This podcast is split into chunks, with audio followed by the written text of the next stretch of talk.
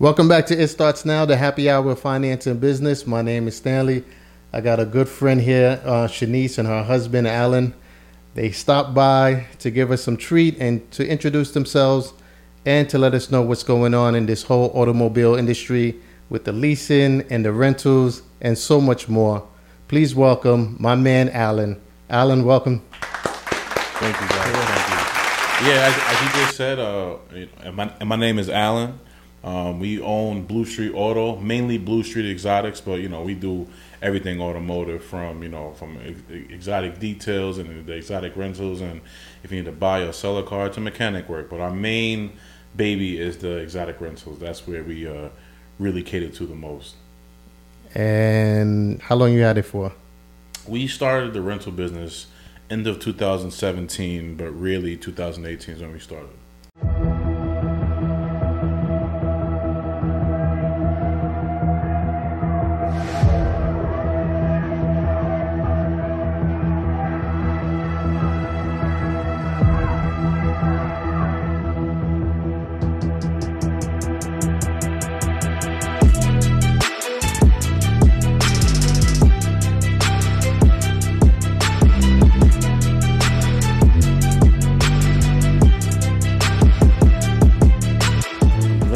Car that I like.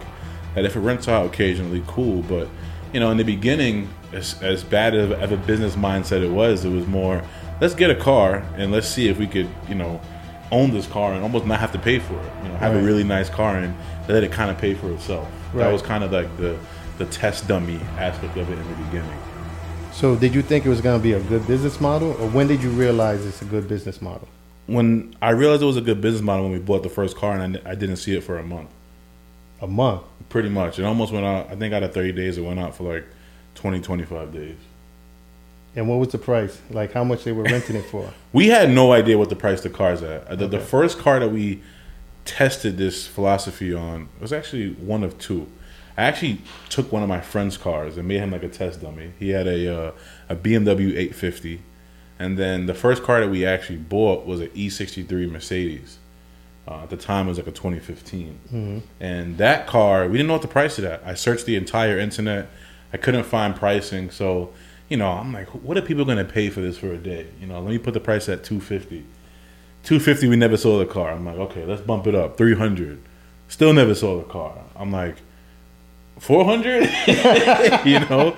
I was like you know how high can we go? So we right. kind of kept it at like four around 400 mm-hmm. you know 350 400 and that seemed to be like the prime spot for that car because at the end of the day nobody had that car. You couldn't go to enterprise or hertz or, or, or mavis and get a e63 amg s black on black with carbon package. Like there was nobody had that car to rent so I was kind of in a place of my own, and I honestly only got the car because I just happened to like the car, mm-hmm.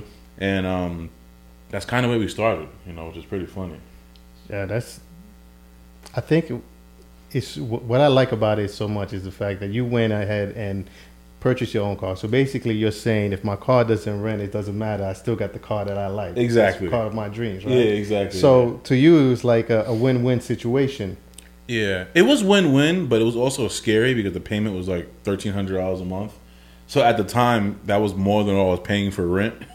we were paying like you know a couple hundred, hundred bucks for rent in like a basement. Mm-hmm. That at the time my parents had supplied for us. You know, so for us to rent, so for us to buy a car and have that you know thirteen hundred dollar payment plus insurance was kind of a little bit scary because it was like, well, what if it doesn't rent out? Well, we still have this overhead. Right. You know, it was cool to think about. Well, I kind of like the car, but the issue was, well, what if it doesn't rent?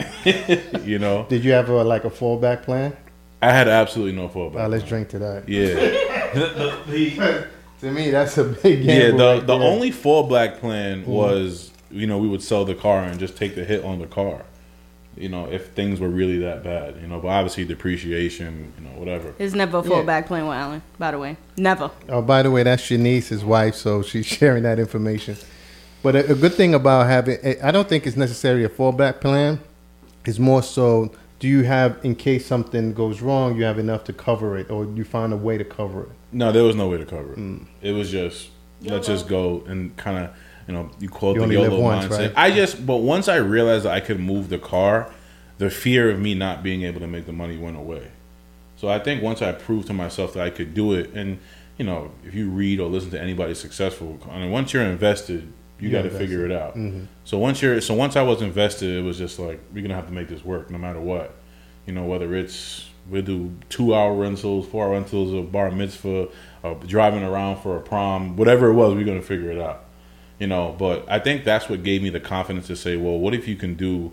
If you have a car going out twenty days a month, and you have five of those cars at four hundred dollars a day, and you got yourself a little business. Right. You right. know, so you could just do very, very simple math to realize, like, oh wow, you can make some serious money. At what point did you decide that this is a real business? I realized very early on it was a real business once I looked into the people who were in the industry and saw how successful some of those guys were, or how much money some of those guys were making. Because I was like, well, how many how many people out there actually have a twenty car fleet? So let me go find those guys. You know, from the guys who were in California and Vegas, and even some of the guys who were successful out here. So I kind of just I didn't know anybody in the industry. I had no idea. I never personally rented a high end car myself anywhere. Mm-hmm. I, I, I would just you know you go to Florida, you get a little Hertz car, and you do what Yeah, you gotta yeah, do, yeah, yeah. or whatever. You know, I never did anything like that. So for me, I had no concept of it. I, I knew nothing about the industry, nothing. Um, but when I started seeing what some of the other guys' lifestyles were like, and you know, I just did simple math. If you have a website and you have 25 cars and you have your prices up there, I just kind of add that up and say, well, these guys are these guys are making some really good money, you know. Um, so I, I mean, and then for I guess for us, once we hit five cars, we realized from actual experience, like, okay, wow, this is a, a serious income that we can make to actually build a business off of it. Yeah, that's impressive. And all all this started with one car. Mm-hmm. So, what? How many cars do you have in the fleet right now? 22? Twenty-two. Yeah. That's, that's a lot of cars, and they all going out. They all going out if they're not crashed, but that's another story. yeah. So only twenty-two fleets. Like let's let's do the numbers right now. How much is that on average on a good day, or uh, let's put it this way: on a good month or a good year? Well, you got to talk to the finance person for that. Um, I know the numbers, but she knows them better than me. I mean, the numbers are the, the, the numbers are substantial. Feeds the family, you know. you know, the, it, it helps with some investments and setting up the future for future generation. Okay, that's that's I like that. hmm Yeah, that's positive. But you think about it when you got twenty when you got twenty cars in the fleet, a lot of people barely have one car, and then you got to insure all these cars, right? Yeah. How does that work? How how did you go around that? In the beginning, we didn't know much about the insurance. The insurance is the biggest nightmare, and we live in the tri-state area, so the insurance is always still going to be a nightmare. Um, there is, you know, we, we have, you know, a business policy and, and, and rental insurance, but it's very, very expensive. The insurance is the biggest nightmare because we live in the tri-state area. People crash cars like like all the time, so Mhm. the insurance is definitely the hardest part. Um, but just kind of going back to your other question, I mean, you could just base off that 400 number. What's what's what's 400 times 20? Whatever that number is, I don't Mhm. even you know whatever that number is. You know, you can kind of put that together and kind of see what, and that's if everything goes out. Oh, Kasia, what's that number? It's, it's eight thousand a day.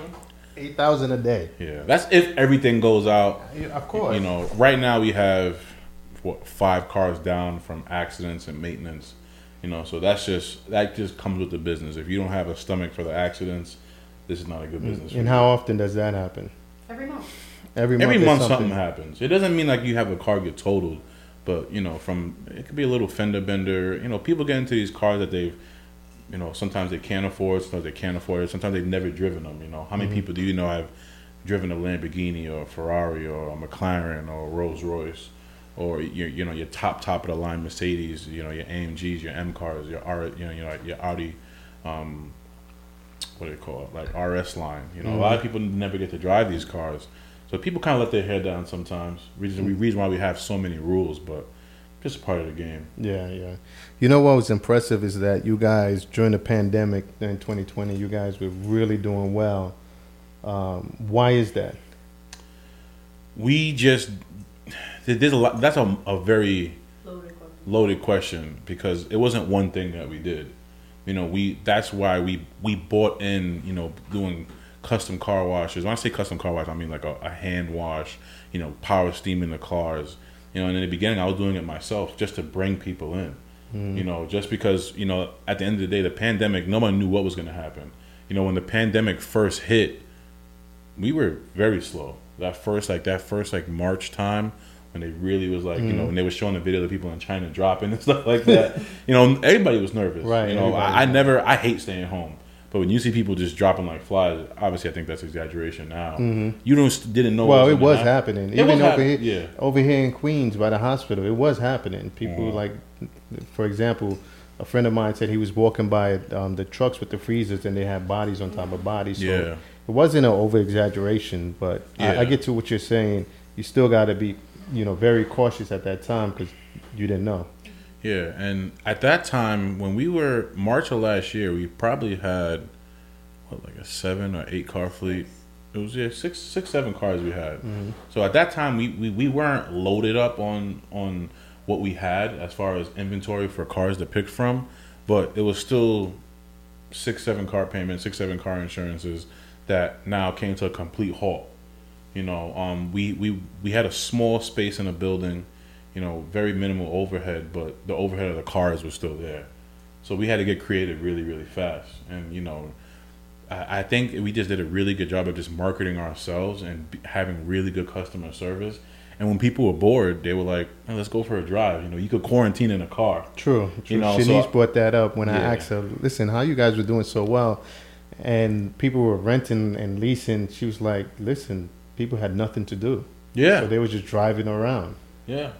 That's like, and, and the roads were empty. That the roads were empty, so it was, out. it was Yeah. it was it was nice to go for a drive in New York. That was the only benefit of the pandemic was that the roads were actually Right. open. You could get from Long Island to the city in under an hour with no traffic. It was it was a great time for for people who were driving. Yeah, Um, especially so- those that like the speed. Yeah, exactly. Oh. Yeah, exactly. So it was a good time for that. But honestly, we just we we just gave people a reason to come down, and you know, and that was really it. You know, and then we did things like ask people what cars they wanted us to buy. Mm-hmm. I think that was the boldest thing that we did was buy more cars During the pandemic. during the pandemic. Yeah, they were we- we cheap tri- They were we cheap tripled. in the beginning. Yeah. we tripled our fleet in the pandemic. Yeah. So we so as we got busier, when and everybody kept asking me where are people driving. The truth is, we never asked anybody where they were going. We were just happy that they were coming to us. You know, I didn't want people to second think like maybe I shouldn't rent this. you know? So when, she, when it was funny because at first when we were doing this, you know, Shanice and and the baby and you know the whole family they were home. You know, and they were like, "Why do you keep going out?" I'm like, "People are coming to pick up cars," and they were asking me, "Where are they going?" I'm like, "Please don't ask me, and I'm not asking them because I don't want them to second guess. Like, say, hey, uh, maybe I shouldn't rent this car. You know what I mean? I, I had no idea. I would only ask when they came back, and you know, it was actually a couple, you know, cool things. A lot of people went to Manhattan because it was so accessible to get there, Right. And they would take pictures, just drive around, and it was just a good. I mean. You guys remember it was it was it, when when you finally got out during the pandemic and you were in a car and you were just driving. It was different just to get outside, Right, right. you know, so for some people, they still had events. You know, people's birthdays were still happening. Um, you know, even though in, in mentality it kind of feels like the whole world is frozen, there were still things going on. So if you had a birthday or, or, or anniversary or whatever it was, those things were still going on, just in smaller environments. You know, so we haven't done any recently, but we're doing a lot of like drive by. Um, birthday parties, like do like for like a little Right, kid or right, something right, like that. So we were just getting creative, you know, Yeah, whatever it was. 'Cause there was no proms, there was no weddings, so we had to get creative really fast. I think that a lot of people figured, why not? I might as well flex now because I don't know what's going to happen. So if I die tomorrow, at least I got to be in my favorite car driving around. Stimulus checks helped. that first round of stimulus checks helps. And listen, Yeah. there people were getting PPP loans and stimulus checks. I didn't ask anybody where their money came from. As long as it was green, we accepted it. That's it. You man. know, so we didn't really ask too many questions, but um, people were definitely spending their stimulus money with, with us, which was pretty cool. So what was like your biggest moneymaker, the car wise? That's an easy question for me to answer. So in July of last year, um, we bought a Lamborghini Urus, which is Lamborghini's version of the truck SUV. Mm-hmm. Um, by far, that was our biggest money maker. Really? It, at the time, it was our most expensive car, but it just it just appealed to so many different people. You know, So it never came back to the. no, that car was out all the time. That car was out all the time because, you know, it's you could drive it in the city, you could drive it in bad weather. It stands out. It looks good. It sounds good. It checks off so many, but it fits four or five people. Mm-hmm. It does everything. You know, so it it, it attracts people that want to be you know up and coming rappers, current rappers that want to use it for a music video. Um, people use it for weddings because it was white. You know, it was 100 percent that was a number one car. Wow. Now, um, how do you compete with like? Or I don't. uh, Let me put it this way. I don't necessarily think that you're competing with that market, but when you got people that's renting out cars, what what separates you guys from everybody else? Um, I guess that's easy for me to answer. Also, I I listen to the customers a lot, and I ask them, hey, before you came to us, you know, where did you guys go, or where did you guys rent from? And a lot of times they say, oh, I used to go here, but here was my bad. Here's the reason why I stopped going there.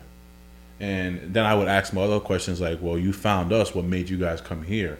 And listen to those things. And I think the number one thing is we just get cars that the people would like to drive. The customers would like to drive. You know, the color combinations that maybe they may not be my favorite, but maybe it is their favorite. So how do you do that? Do you do like a, a poll, a poll? We, we do the polls, obviously. The polls, mm social media nowadays, you could do a lot of polls. Right. Um, and just listening, you know, like every every song you hear a rapper talking about now, artists talking about, they're in a Rolls Royce. You don't got a Rolls Royce, not a real rental company. You know, Right, you right, gotta right. have the Rolls Royce, you know, double R, whatever they say, you know. So just ki- kind of being in tune with the community, Mm-hmm. and listen to what people like, listening to like what what are the what cars that are in the movies, what cars are everybody driving around. You know, like Hellcats. You know, you hear Hellcats all the time, whether you hate them or love them. You know, we had to get one of those because everybody kept asking about it. Right. So I think I only get, and the second, the, that's the first part of it, and the second part of it is I am a big car guy. I've been a car guy since I was a little little kid. You know, I've been racing cars since I was a, early like a teenager. I only buy cars that I would personally drive. So if I wouldn't personally drive it, I wouldn't buy it. Right, right, right. That's like a big philosophy that we try to stick by. Like if I wouldn't enjoy driving this, I'm probably not gonna buy it. yeah. Yeah. Say that again.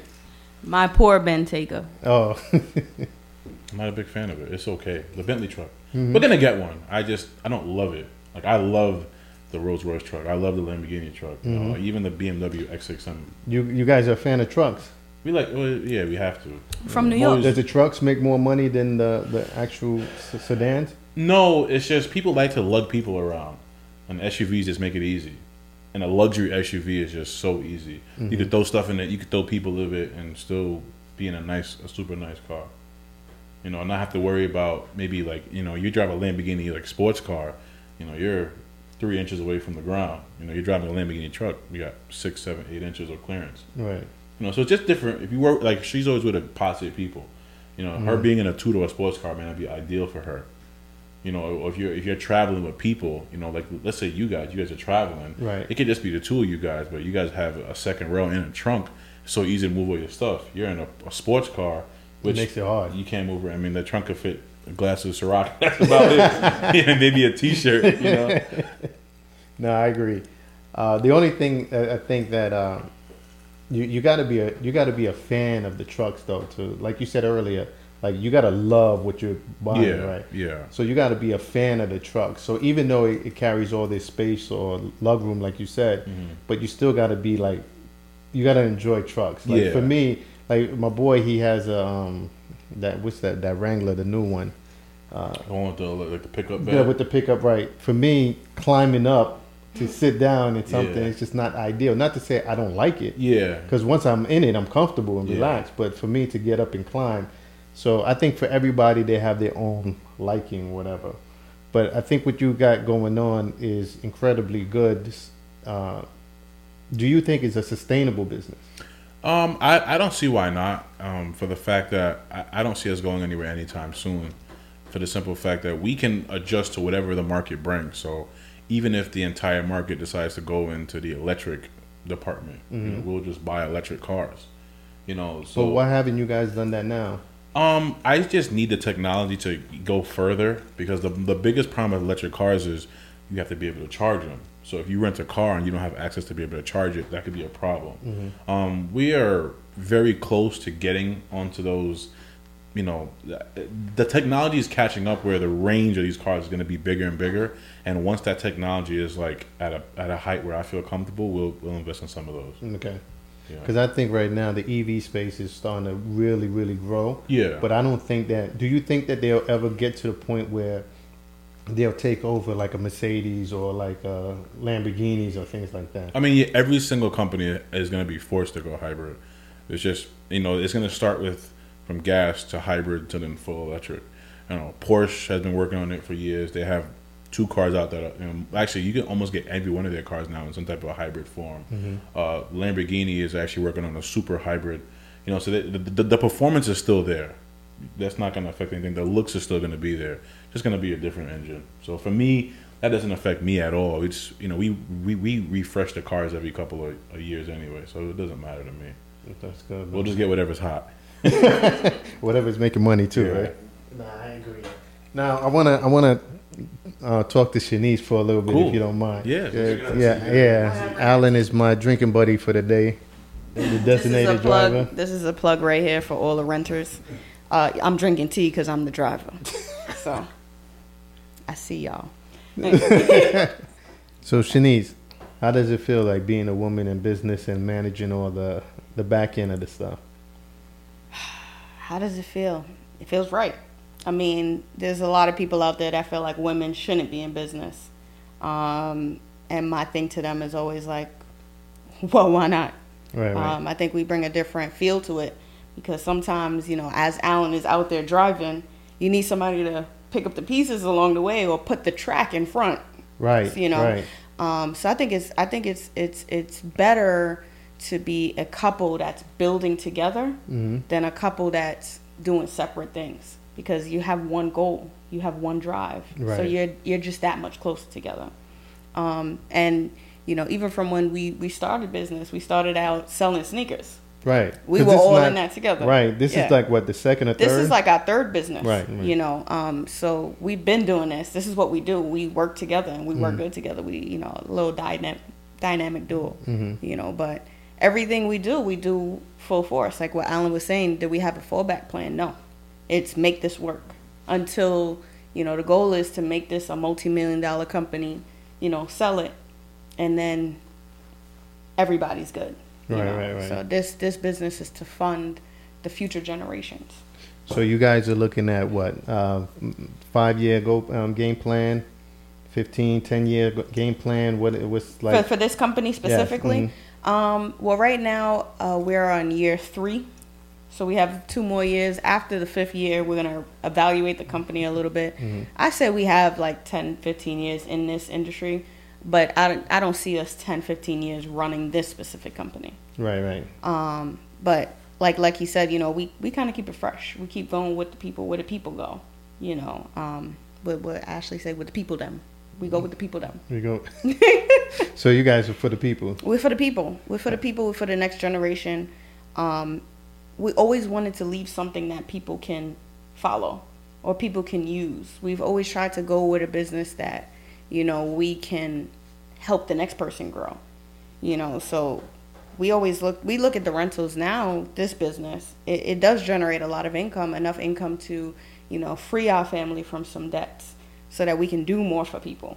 You know, um, we're feeding a lot of families through this business. Yeah. You know, And you guys didn't know it was gonna, or you had an idea. I always know when we touch something, hmm it's gonna be the best. It, it. We used to say this thing, you know, when we first got married, even before we got married. You know, we're the best team in America, just him and I. hmm Um, so we know that whatever we touch, it's gonna be golden.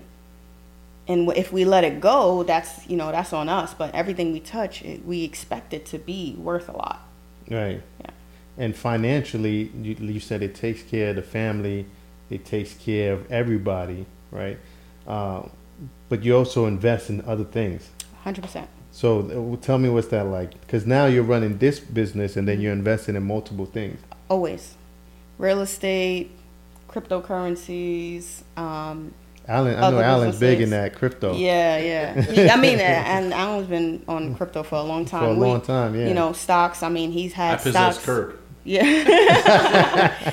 um, you know, we had, had we have had he's had stocks since he was a kid. I mean, we have a, a, a, a decent stock portfolio.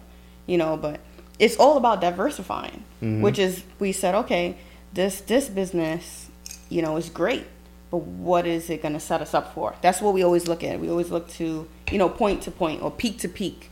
You know, peak to there's a that's a book plug by the way, but peak to peak.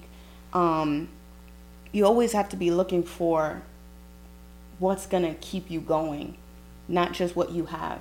So that's why we were able, and I, I, I meant to say we trip we tripled our fleet, but we didn't. We actually quadrupled our fleet in the pandemic because we went from six to twenty four. Now, what what made you decide uh, you guys together and say, listen, it's a pandemic going on. We're gonna make this push and buy.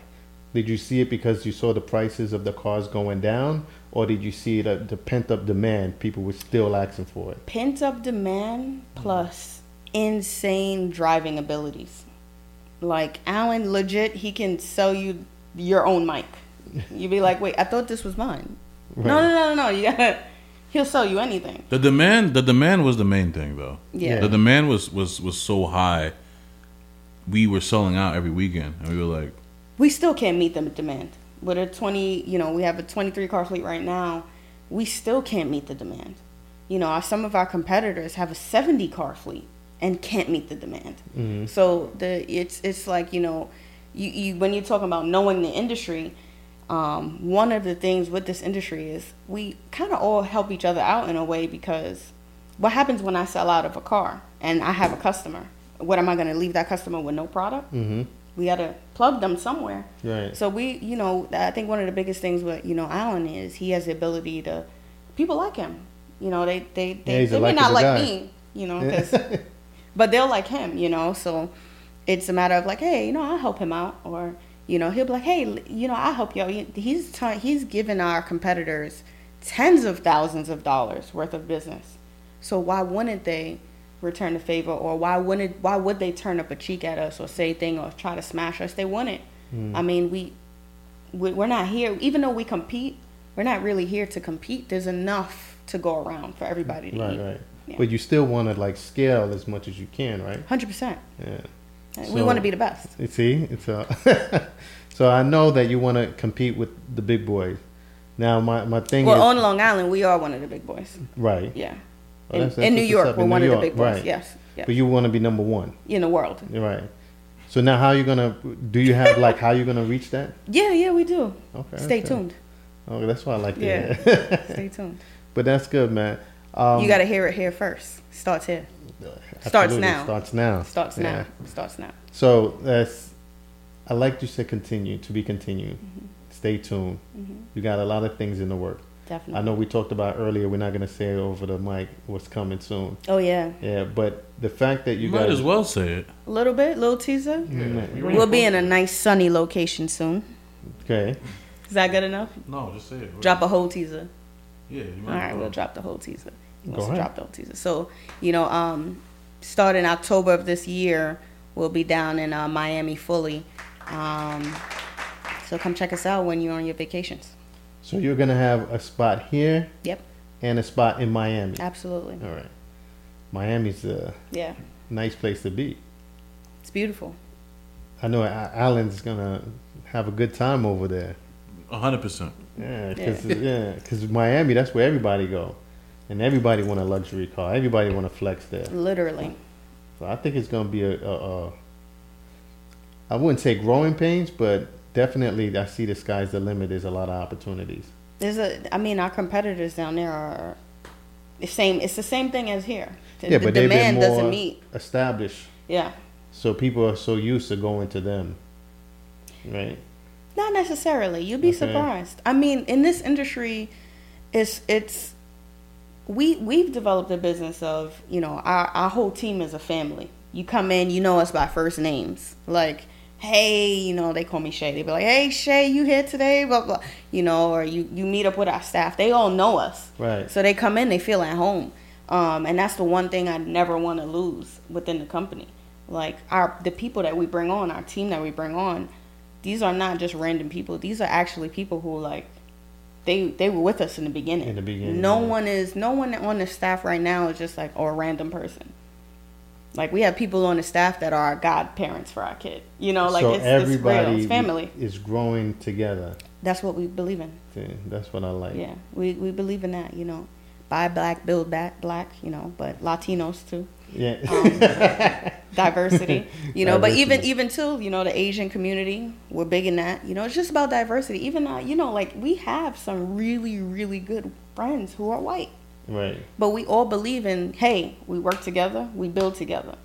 If you're not building, you got to sit back and watch until you're ready to build. But you're gonna have to build eventually. Yeah.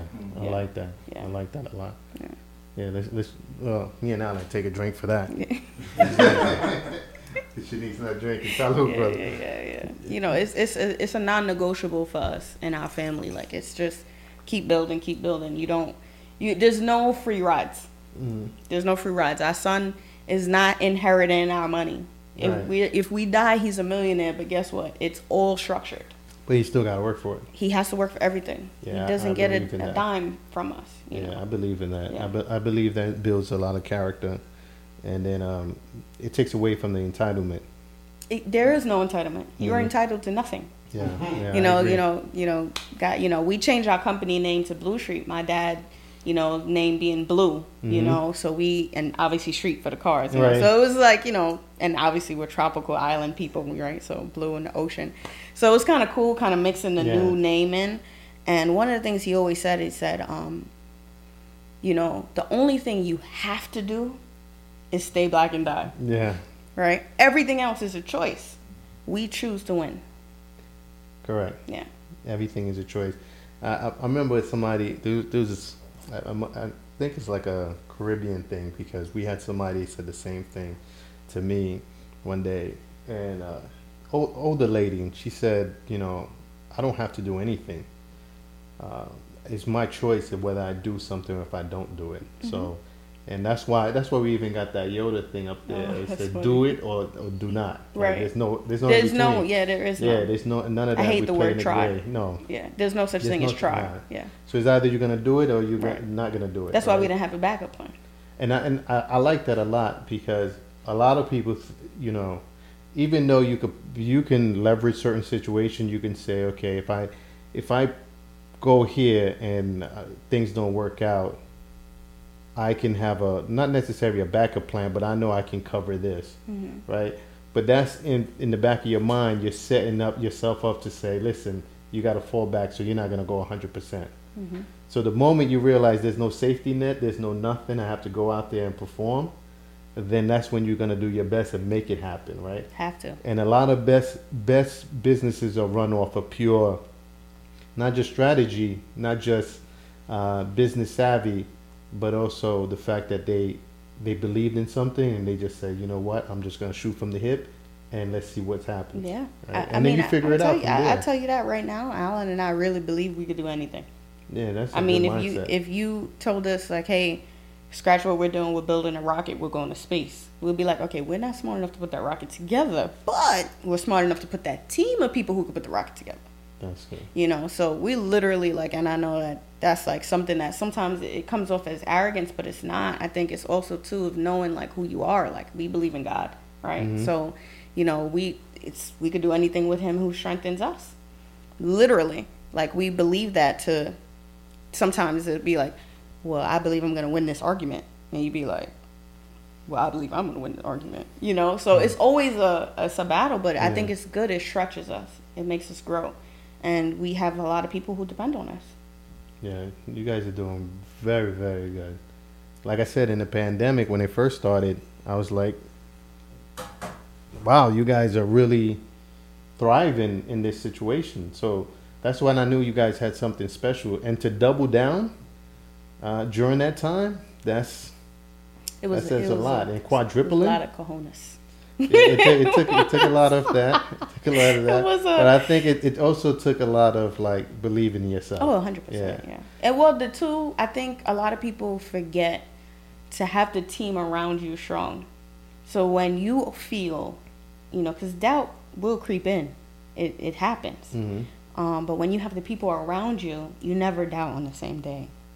So your team has to stay strong, right? Right, right. Around you. So there were times when we are like, oh man, like what's going on? Or, like what are we doing? Like are we really gonna do this? Like should we close up shop? And then you get a slap. Like sometimes it's a slap because depending on who in your team it is, Mhm. you know, it could be a slap. Sometimes it could be a gentle nudge. You know, it could be like my brother, like, you got this. And I'm like, all right. You know, Mhm. like, you know, it depends, but you have to have those people in place around you. Um, cause you're, you're going to slip. There's going to be times when you slip, but if you have a great team, then you won't fall. Right. Right. So, I mean, we attribute everything to our, our families are everything for us. Literally everything. Yeah, they're the backbones. Like Yeah. I, I know your family personally, and I know how tough everyone is. Uh, uh, it's, it's Yeah. go hard or go home. Go home. Listen, if you call, if you get a ticket and you get a call from the tickets department, it's Alan's mom. You better answer. Yeah. Yeah, it's it's real because mama don't play. Yeah. She like you gonna pay these tickets. See that you need you need a whole team around you when you when especially when you building something big like this, like 20, 20 fleet, twenty car fleet in three years. How would you evaluate? What would you say your company's worth right now? If you have to Um, say off the off Uh, well, our company right now is probably worth north of ten million. What it's worth. Mhm. Um, Based which off is- the assets and everything. yeah. Okay. yeah, north of ten million, which is which is dope. You know, Long Island, Brooklyn. And now you guys going down to Florida. Yeah, That's I'm- going to even add to the value yeah, because now you got to buy more cars. Yeah. cars. yeah. Yeah, that's what's up. Second location in New York coming soon. We heard we heard the people talking. hmm You know, we like Alan says we listen. So Close to here. yeah, very close. Shh, don't drop it. We gotta Mm. keep some stuff a secret. Yeah,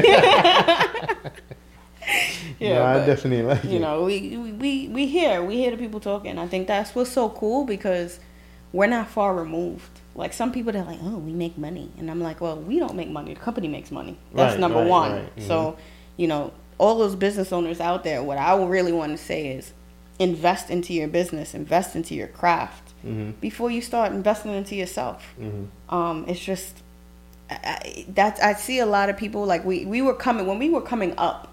There were other people who were trying to do this as well, and a lot of them have washed away Right. because you can't feed the company and feed your ego.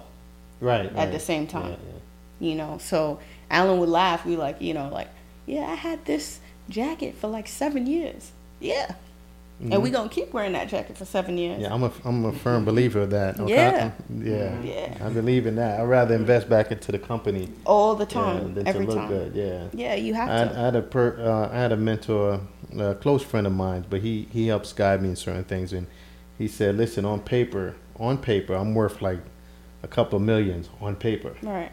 but he said if you go in my account, I'm not worth a million. You know, I'm probably in the hundred thousand, two hundred thousand range, maybe in my account, but on paper, I'm worth a couple of million because if you add up all my assets and all the things I got going on, investments, then yeah." But I don't Right. feel that way. No. "So I got to keep grinding," and that's and that's what you guys sound like to me. Like for Alan to wear the same jacket for the last seven years, that's it. That lets me know like you can buy certain things, but you do like want to invest into um, back into the company, which I think is a great great thing, especially when you know you have a goal Yeah. right? Yeah. Because clearly you guys have a goal, and you're Oh, like, yeah. "All right, this is what we we we're not gonna be content until we reach that goal. Well, if you if you if you know Alan, um, I, I it, it, he has big goals, and his thing is it's really true. Like he'll love everybody, but his goal is to always be the best. Yeah, And you know, it's just it's just the culture. So our family culture is be the best. that's it. Number one. Shane is like that too. That's why I Yeah. like. That's what we all buy. Yeah, yeah. yeah. Good That's people. why he gave you know the blessing for me to be with Alan. You know, hmm. he he was of the family of- culture. You know. yeah, yeah, he fit the definitely got the mindset for it. Yeah, yeah. All right, let me let me chop it up for the rest Jump, with jump, Alan. jump back. All right. So we wanted to um, give a quick uh, dialogue of what's been going on. So we were trying to set this up for a while now, and uh, I wanted to make sure that we had the studio, the, the new studio ready. Studio is beautiful, by the way. Yeah, I appreciate it, man. Thank you. Yeah. So we wanted to make sure we get family and celebrate family with family. New studio. They got the new projects going on. They just finished closing out on a, a home out in. Uh, can I say where? In Long Island. In Long Island. All right, because I know Shanice is like Yeah, very you're gonna get me private with hers. Yeah. She didn't So- let me post anything. So uh, Yeah. So that's why we wanted to make this happen. Uh, fresh, fresh start for us with the new studio. Fresh start with them. So it's like they got the new branding that's out. Um, stay tuned. They got like a new commercial that's coming, and so much things are happening. So we just wanted to celebrate new things with new things. So that's why we waited uh, to have this here. But man, um, Alan, I'm, I don't know what to say, man. You got all these accolades that was being thrown at me. Uh, for you, you know, you I'm got like a a guy out of high school. I pay the teachers off. Yeah, but li- listen, you're here. Yeah, we are here. Yeah, and then you know you guys gonna close probably on your third third um uh this is the third business, but you guys gonna open up a third uh, car dealership place. So Yeah. to me that's that's huge, man. Uh, give me some of your background. Um, obviously in high school, I mean, I don't want to say obviously, but I played a lot of sports in high school. You know, um, my parents didn't look like I want to seem like I had like this crazy background where we were like struggling, but I'm one of five kids.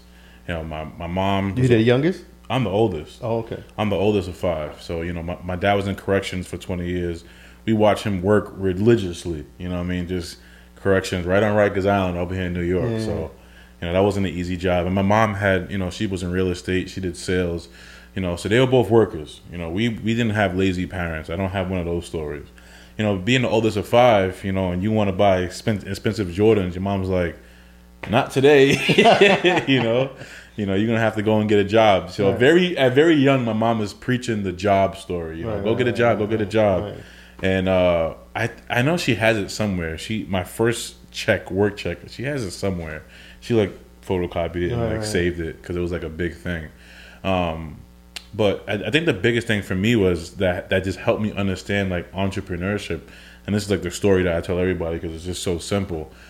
I worked a job in high school and I also sold candy in high school. Um, I sold candy just for extra money, and our vending machines were shut off during the day. I don't know. I don't know if that's all schools, but you couldn't use the vending machines when you were in school. It was stupid. You couldn't use it until after school hours. Um, I sold a lot of candy in school. You know, imagine being, you know, 15, 16, 17, making almost $100 a day. I was like a millionaire, you know. Yeah. To- to me, it was Yeah. literally from a kid's perspective. yeah, you know, so I, I literally had a candy business when I was in school, and I made way more money selling candy than I did working at any job. I used I worked at a sneaker store, I worked at an auto parts store, you know, I, I worked for a mechanic shop. No matter how many jobs I got, I made way. I bought my first car selling candy, you know, um, and that was like the whole reason for me doing it was just to figure out ways to make extra money because my mom and dad actually were like, well, if you have five thousand dollars, then we'll then we'll co-sign for you for a car. Now, you're 17, 16 years old. You're like five thousand dollars. You might as well say five million. Yeah, yeah, yeah. You know. yeah, so I'm like five thousand. it's a long stretch. Yeah, you know, when you have like fifteen dollars to go to, to go to Yeah. the to get a sandwich to go to the movies, that's about it. You know, so you know, I, I was very desperately trying to figure out ways to figure out make ways to make more money. And it all started from taking all the Halloween candy that we had and mm-hmm. selling that. And then when that ran out, it was like, well, we got to go buy some more candy, you know. So I, I don't know if I bought it or if my mom gave me like my first batch of candy from like Costco, BJ's. But then we just kept going. Then I ended up hiring my mom to drive me back and forth to the store because she said was she wasn't doing it for free. Yeah. And we- so you we- paid her? I had no choice. It was, if she didn't take me to get the candy, there was no candy being bought, you know. But uh, it was crazy. Like literally, I made more money to the to the fact that my school thought I was selling drugs. It was stupid, you know. Because some Yeah. days I, if, if it was like a like I a- mean, did you get the car? I did get the car. So I did you get can the see car. why. Yeah, no, yeah, I did get the car. I, I was I was seventeen, eight, I was eighteen years old with like a thirty thousand dollar car in high school, and my dad had the coat. He, he, him and my mom said that they would get it for me if I got the money, so they had no choice. What kind of car was your it was a it was a, a two thousand and eight Mitsubishi Evo, which I still have to this day. Was that year on year? I still have it. Yeah. But it was on a year on year. yeah, Oh, I graduated 2000 in 2009, but in, in 2008 school year I had the car. So to have a brand new car when you were in high school Yeah. was like the craziest, craziest, craziest thing of all time. You know? Shanice wasn't around. I asked you No, no. Questions. No, I would have asked you something else, like uh, how much attention you were getting. Oh no, attention was stupid. I played football, I played basketball. I had one of the nicer cars in school. Yeah. Yeah, it was it was crazy. But so it, it, was it was like uh, that's where your competitiveness came from. yeah, hundred percent. Yeah, and uh, but it's selling candy. People think oh, selling candy. Selling candy was hard. It was illegal. To, like in school, you weren't allowed to do it unless you were part of a fundraiser. So that was one thing. And then to lug 50, 60 pounds of candy and drinks to school every day was a nightmare. So you were hustling. Yeah, it was. hard. It was hard. It yeah, was, but you was- were hustling. That's yeah. uh, think about it like this, right? You got you got something that's illegal, Yeah, yeah, and you're getting it by the weight, right? and then you're breaking it down. Yeah, So exactly. you basically was hustling. literally. I had to pay some teachers off with free sodas and Yeah, free candy. right. It was it was crazy. Yeah, the hustle's the hustle. No matter how yeah, you it, it doesn't matter how it was. Yeah. It doesn't matter how it was. But you know, it was really bad, and I started rem- remembering people's orders. That was really bad. Yeah. Yeah, I'm like Twix, Snickers. Okay, cool. I knew that before they even asked for it. So you was broke bad. it down, and then you had your supplies, and you knew what your supplies needed. At one point, I have when I when I I never forget when they shut me down. Kinda, the guidance counselors went into my locker and took all my candy and called my parents, and my mom was like laughing, like you're calling me because this, this kid's selling candy. Like is that a joke? They took my candy and they said that every day I walked into school they were gonna check my bag, So they confiscated your candy. check everything. Right. I stole it back from the guidance counselor, which is a whole nother story. But I ended up having four people sell candy for me. And I noticed very early that I hate employees, but you need them. because I, I, I was I didn't have a lot of broken candy, you know, bag stuff get open. That never happened to me. Very Right. rarely. Somehow I get employees and everything is destroyed, melted, is missing money. It was Yeah, interesting. But, you know what it is? I, I've come to realize, uh, unless you invest money yourself, you may not value no, somebody else's things, You right? And that's the same thing with money. When sometimes when you invest into someone or invest into a company, because it's not their money, they might not value it as much. Yeah. So sometimes bootstrapping it and doing it yourself, it takes a lot longer. But sometimes to get started, you may have to do that until you you get to where you need to, and then start building your company. I agree. I think I think some companies get too much funding too early, Mm-hmm. and is what hurts them. You know, we see it on a, a bigger scale. You know, some of these startups get so much money and then they fail because it's not their money. You know, because they can't value it as much. They don't they don't look at it like okay, maybe I need to slow down on the spending. Maybe I need to budget for this. You know, yeah. and then when you before you know it, that money's gone. Because 200,000, 300,000, if you if it's spent wrong, that can disappear right away. very very fast. Yeah. Yeah. That's one of the hardest things with business is learning how to manage the money. I mean, we we we're not I'm not an expert now. We we still deal with that right now. It's like what is too many cars? You know, is is there a number that is too many? Um in my but opinion you need to invest in cars for you Of course, to yeah. grow.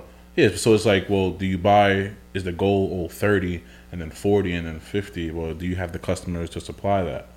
You know, like you got to it's always that battle, you know, is, is is there too much of an expense, you know, that that you have?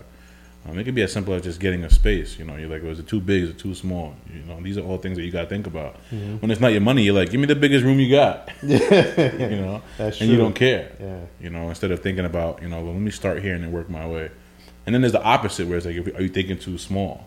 You know, because there's some people that may say to you, well, you know, 20 cars would be perfect and I'm happy there, but you may need more. Mm. Or maybe a, a, a 20 foot room is, is, is, is perfect. You may need a 50 foot room. Like, it, there's both ends of it that you always have to play seesaw with. you Right, know? right, right. Am I thinking too big or am I thinking too small? It's always hard. How you struggle with that? How you handle that struggle? it's a battle all the time. I, I think every entrepreneur deals with that every day. Where it's like, when do you stop pushing? Me, I don't I, I don't know when to. You know, if, if for me, if you tell me, listen, we need hundred cars, I'll just keep going, and not even realize like maybe you got to slow down and not stop, but gather up. You know, like, absorb the momentum and get used to where you are, and then keep going. Sometimes you just keep going, keep going, keep going, and it gets kind of crazy. Um, I still I still battle with that. You know, I still battle with thinking too big and for thinking too small. And you know, I'm always outside of listening to podcasts and audiobooks and reading. You know, and you know having maybe a good coach or mentor, which in this business I don't have. Right, right. You know, there was nobody I could go to to ask for help. You know, nobody was willing to help us. True. But this business right here, I think it's like uh, it's rare that you have two young black people that actually owning uh, a fleet of cars, luxury cars at that, Yeah, and you know leasing it out to everybody. we So- get weird looks all the time. I know. Like to me, the, the the concept of it is this. What do you guys know about you know owning a luxury car? Because I can see it. yeah, I can see Yeah. that the, the the perception or the and then once you understand that wait these people about their business, I think that's when that that uh, paradigm shift happens and they start looking at you like okay yeah, maybe these, these coming to us. yeah they yeah these people are real. yeah.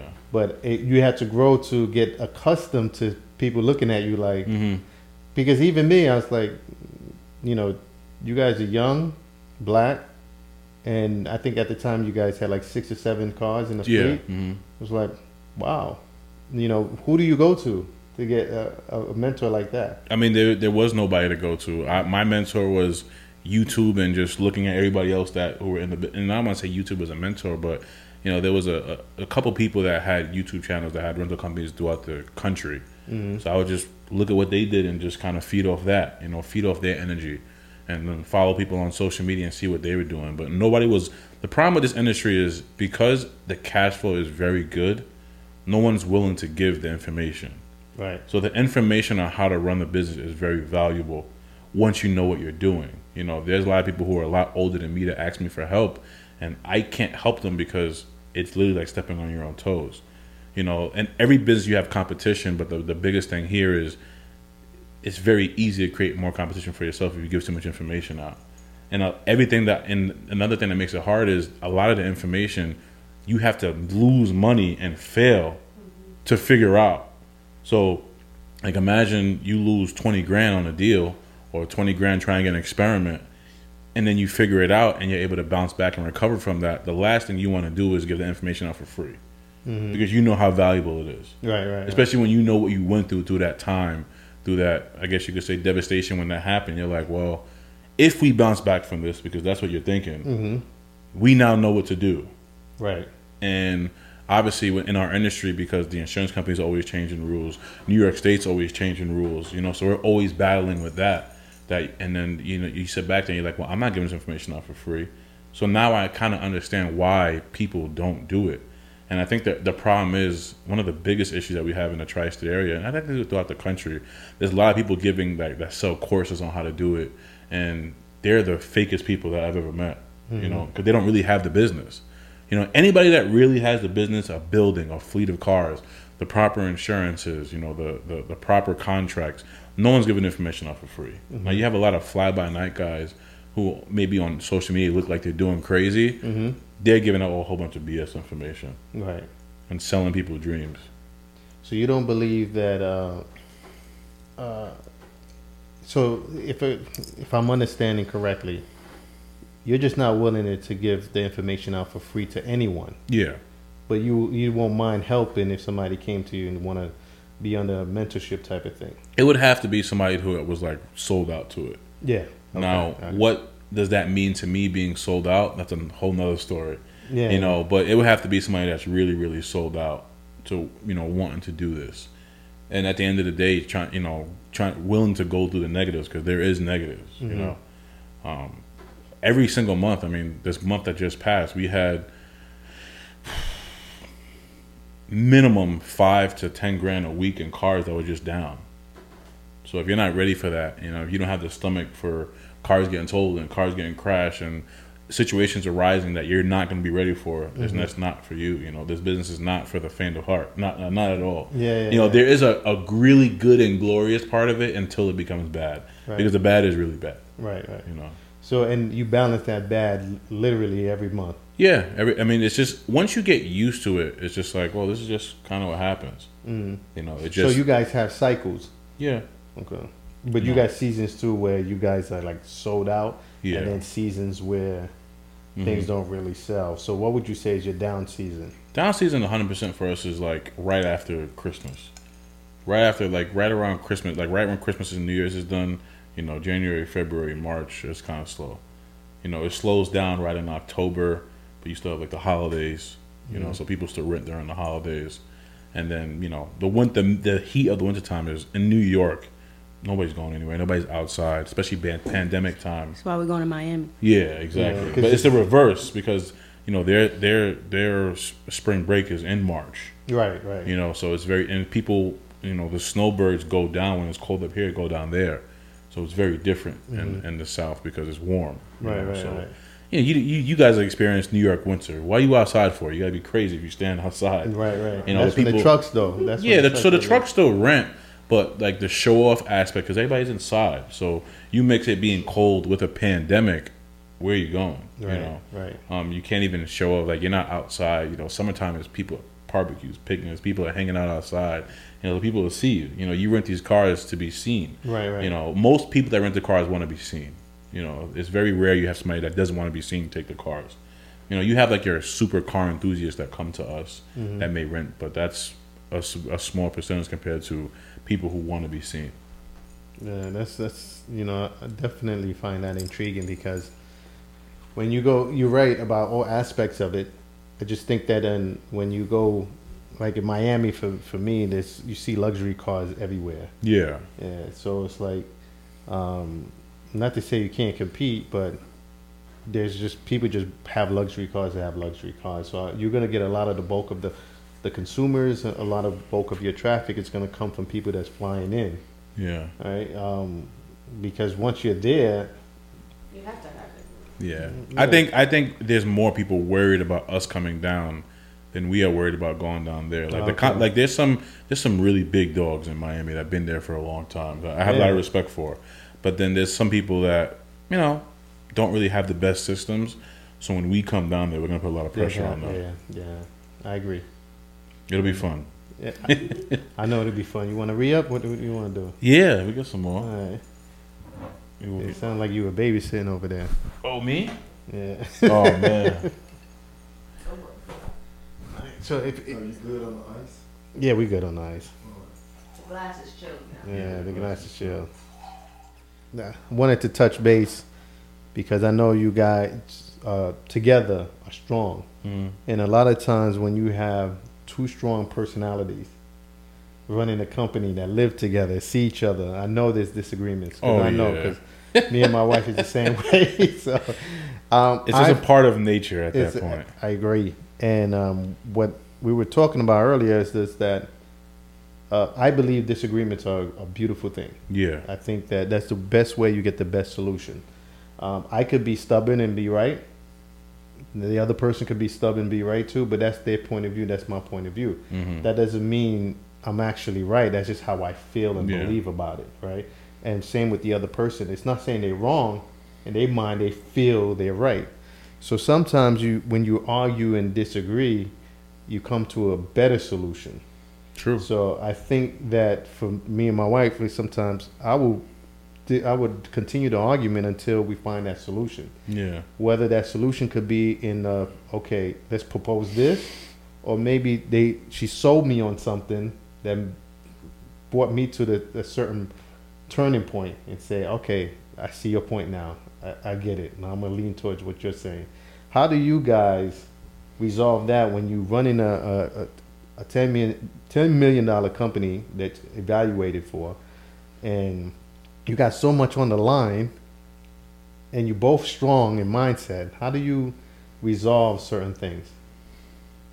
Because that has to come up. So one of the biggest things that I think that we are still adjusting to is when we're both at like level 100 is probably not the best time to have the conversation you know because nothing if you have two people on level 100 which is just like the max i don't want to just say anger but it could be frustration or just being annoyed Correct. sometimes the stuff is just not positive, you know.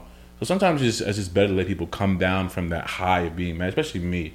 I don't ever, I, I don't have the ability to stay mad forever, even if I'm like through the, you know, through the roof. I always come down from it. She holds on to it a little bit more. That's just her personality. Mm-hmm. That's but I. I, yeah, I, I always kind of just come down from it, and I feel like a lot of good does come from it from when you when you can actually talk about it. You know, you just have to be able to have that conversation, which sometimes happens and sometimes doesn't. But because there is so much on the line, and you know, we, we have employees who we care about, you know, so we know if the company doesn't make money, these people don't get fed. You know, it, it, it- like me, I could starve, but I'm not gonna let my her, my wife, and my son starve. And I care about the workers, and I care about everybody that's a, a part of that, and I care about the brand. You know, so If Blue Street is not getting cars out, that's a problem for me for right. multiple reasons, and that's why there is that tension because there's a lot involved. You know, there's a lot of money, there's finances, and figuring out that balance is It's key. is key. You know, and I feel like we're we are young, hundred percent. So it's always like we're still working on it. You know, we're not at the point where like, yeah, we figured out hundred percent. Right, You know, right. we've gone through our multiple conversations, high and low volume. You know, Right, right. Um, and it's just it, it, it. I think depending on the personalities, it's a part of the process. But when you have two people who are like movers and shakers, it's, that, that's gonna happen Right, right. you know so it, it's something that we still work on um, you have to have the uncomfortable conversations it's the biggest thing i think you may not want to have them it may not end the way you want it to end but you have to have the uncomfortable conversations if you don't things are probably going to fall apart you know Yeah, yeah. so you have to have those those Yeah, talks because you when you think about it, this is the person that you're in partnership with, two partnership with. You in partnership in marriage, and you partnership in business, yep and then you gotta come home and see each other, Mhm. right? So, to me, it, it it definitely helps when you guys are on the same page, hmm but it definitely helps when you can resolve the argument and look for the best point of view. I, I think the biggest thing for me was learning that we could be on the same page, but we could be on a, a different, you know, uh, paragraph sometimes. Mm. Um, and sometimes that's okay because maybe I read that verse already, or maybe I didn't get to it yet. you could be on the same page But and we're just, on the same and just page. understand and like just perceive two different things Yeah. you know you could read me and you could read the same paragraph and be like oh i got this from it You- But it meant be, something remember being in different. school and you're reading a book and the teacher's like well what, what like what you get from this Yeah, what you get from this and you're like how the yeah. heck did they get that Yeah, You know? it's like it's like uh, perfect example. Well, for me, it is a perfect example where everybody reads the Bible and then they all get like different Yeah. things from it. Oh, and I'm like, Yeah. yeah, I didn't get that. Yeah. Where did you get this? And it's not saying they're wrong, yeah but then that's what spoke to them, right? mm-hmm And so you just have to figure out, like, okay, how did you get to that? No, hundred percent. Yeah. Yeah, I, I, and I, I think that's you know people always talk about being on the same page. Listen, you could be on the same page all you want, but if how you're taking a situation is comes in different, Right. you know what you mentally think is going to solve that problem may be different. Also, Can you be on the same page together and still be wrong? oh yeah, Oh yeah. I think I I'm very hard on her now. Where if she has like a big time gut feeling on something that she doesn't want me to do, I like almost fight her to make me not do it. Because usually when she has those like deep desire gut feelings where she's like, we shouldn't do this. Her, even though she's very strong, she'll be like, well, I- I'll do it because you wanted to do it. And I'm like, if you feel like a hundred percent that we should not do it, we're not doing it. And Right. you could like in the moment, I'm gonna fight you to the death, but it's, Yeah. it's worth it. Yeah, you know, um, because in the moment it may be annoying, but long term it's it's gonna cause bigger problems, which we dealt with multiple times. You know, because right. me, I like to trust people. Uh, I, I trust people. I, I don't feel defensive when I go into environments, but just living in the environment that we live in, you have to be on the defense. You have to not always trust everybody and kind of base them off their actions more than their words. Because like if you tell me, hey, listen, I'm going to come help you, I'm expecting you to come. Yeah, yeah, You know, when she's like, he's not coming. yeah. You know, I, I have a little bit of both then of you guys mm, because I am trustworthy, but then I take people for who they are. mm, Like so, I'll I'll, I'll trust you and I'll trust what you're saying because you haven't uh, you you you're not malicious about it. You, there's no malintent. But if I know your behavior pattern, then I know like okay, the person mean well, but they're not gonna do it. yeah, You know, so it's like it's not that I don't trust you. I just trust you to be who you are. I always just try to give people the benefit of the doubt and like to, to let them make a mistake first. I agree. Yeah. But now what She's like- happens now? What happens now when you make that mistake a few times, but you know they're good people, Yeah, but they just make that mis- the same mistake over and over. Now you have to treat them according to 100% who they are. Yeah. Well, I think Yeah. sometimes people don't know who they are, and that grants a bigger problem because you may think that you're this type of person, Yeah. and then you're presented with things, and you're really not that person. yeah. True, but whose fault is that? Is it ours for not showing them who they are? Because if you're No, dealing I- with them twenty four seven, Yeah. you're gonna. I, I believe in showing people who they are. Yeah. Exactly. No, I know Sometimes they you don't like- I know you do. Sometimes I know that. I, I think uh, that's Yeah. a big thing nowadays. Is you always go, you go on social media and you talk about you know social media is just so prevalent in our lives nowadays, and people say, "Oh, tell me the truth, keep it real with me."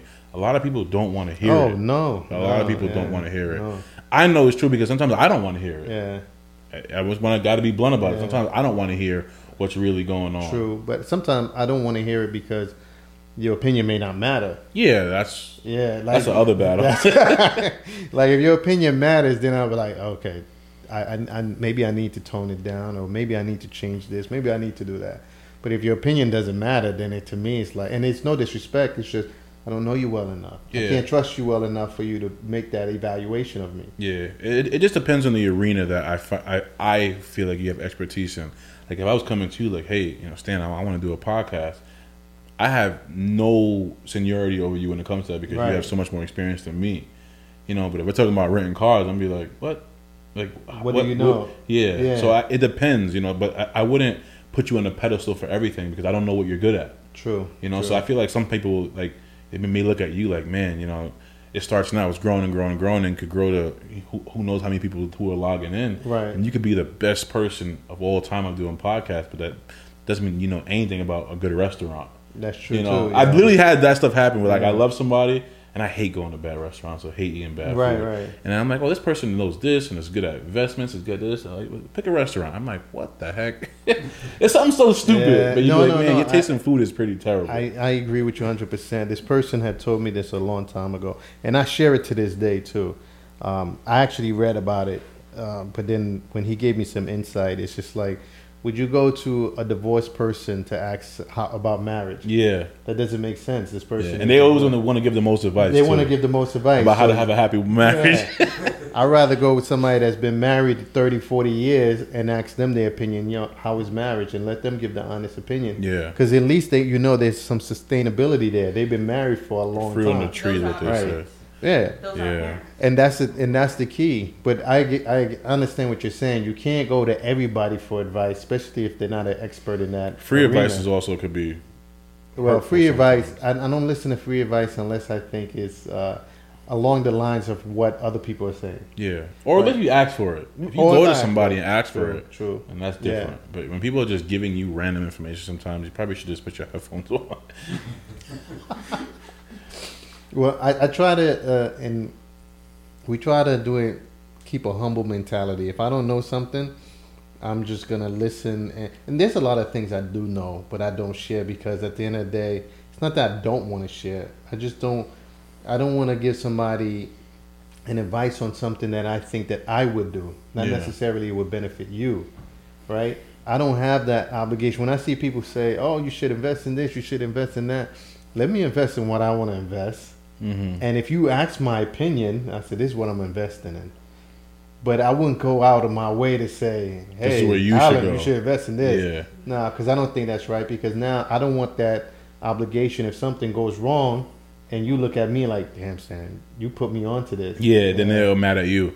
I, I always find it really, really funny where it's just I have to sometimes, you know, like you just said, humble myself, is because you may feel like you're an expert in a certain category, right? And I don't know if this happened to anybody in the room, and this is super different from what I'm gonna say. But have you ever been in a room where you felt you know a lot about a topic, and you were very confident on that topic, and then there's somebody in the room that like outshines you hundred percent, Oh, all and the then time. that that experience humbles you to death. To, hey, you, you know, you know, it's funny. Sometimes um, I may be right on the top, like I know I'm right on the topic. Yeah. But I'll argue against the topic Mm-hmm. because I want to hear what somebody else has to say. And you'll be surprised when you argue against a topic that you probably feel strongly about it anyway. But Yeah. you, you know you're on their side. Yeah. But you argue against it to play devil's advocate. Exactly. you get the most uh, unapologetic, honest truth. Because they'll come back because they're so passionate about proving you wrong Mm-hmm. That they're gonna go through the tricks and they all the tricks and trades that they know, and they're gonna share it with you, and that's a humbling experience. Yeah. Because then you start to realize, wow, this Wow. person is so passionate about this. I'm getting shut down. Yeah, I'm but I'm learning. Yeah. Right. I'm getting shut down, but I'm learning because even though I did agree with them, Mm-hmm. now I got a higher respect because now like, oh shit, this person really knows Yeah. this stuff. It, it's so funny how you talk about investing because that was like the most recent situation that happened to me where we were in a room with like maybe like seven, eight people, you know, and one guy was talking like, and you know when somebody's talking about a topic that you know more than them about, and you but you just sit back and you're just quiet. You know, you're like, I'm just not gonna say I'm gonna let this guy talk. And hmm. I didn't say anything, and in my head, I was being very arrogant and cocky because I was like, oh, I could I could shut this guy up right now. I could make this guy look dumb right hmm. now. And then there was another person in the room who I didn't know, who once I spoke to them, their portfolio was insanely nice and they were really good at trading and stuff like that. And they finally said something and shut the person down. And I was like, wow.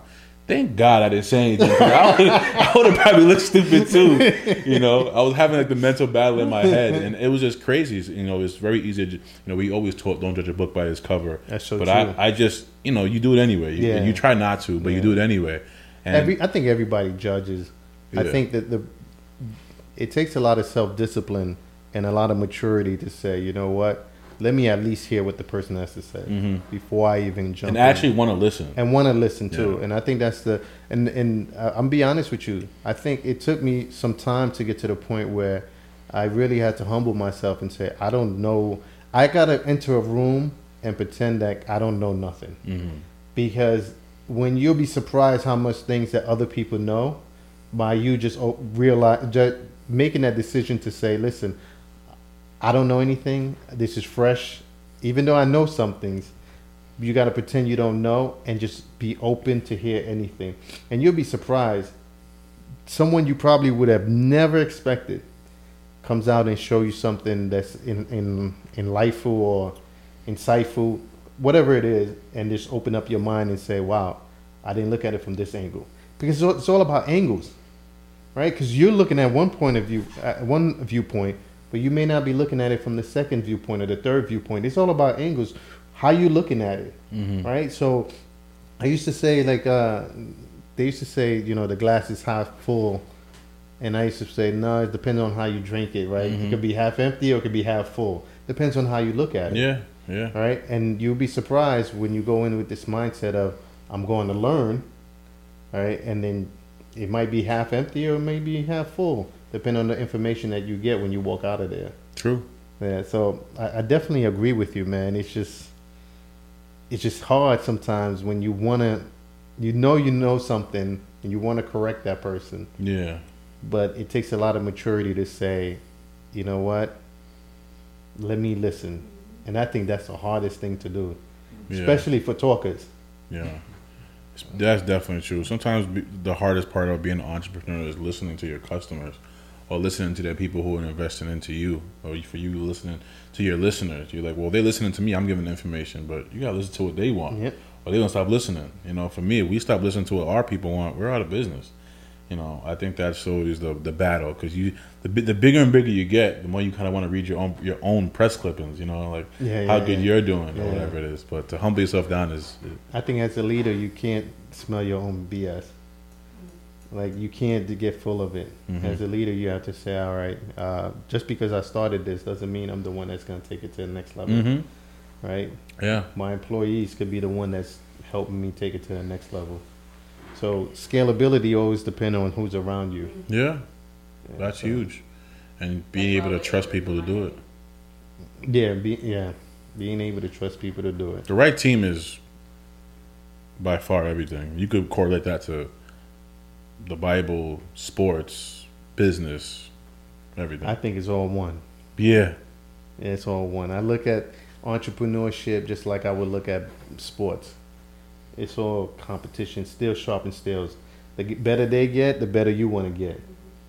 And so when people say I don't look at things as a competition, it's a lie. Everything's Everything's a competition, right? Now it's all, to be a competition. it's all about how do you look at it? Do you look at it you want to com- beat this person or you want to look at it I want to be just as good or better. Mm-hmm. So it's not about beating the next person, it's about how better you can get. yeah. But the only way you're going to get that way if you have like a benchmark to say, "All right, this is this is the bar. I got to beat that bar." And that's when when people say, "Nah, there's no competition." That's like, "Nah, that's BS." Everything's a competition. Just don't compete with that person, but compete to where they are and say, "If that's the bar, I got to get to that point." hmm But this been great, man. I appreciate it, man. Hey, man, thanks for stopping by, brother. Thanks for having us down. I appreciate it. It's been awesome.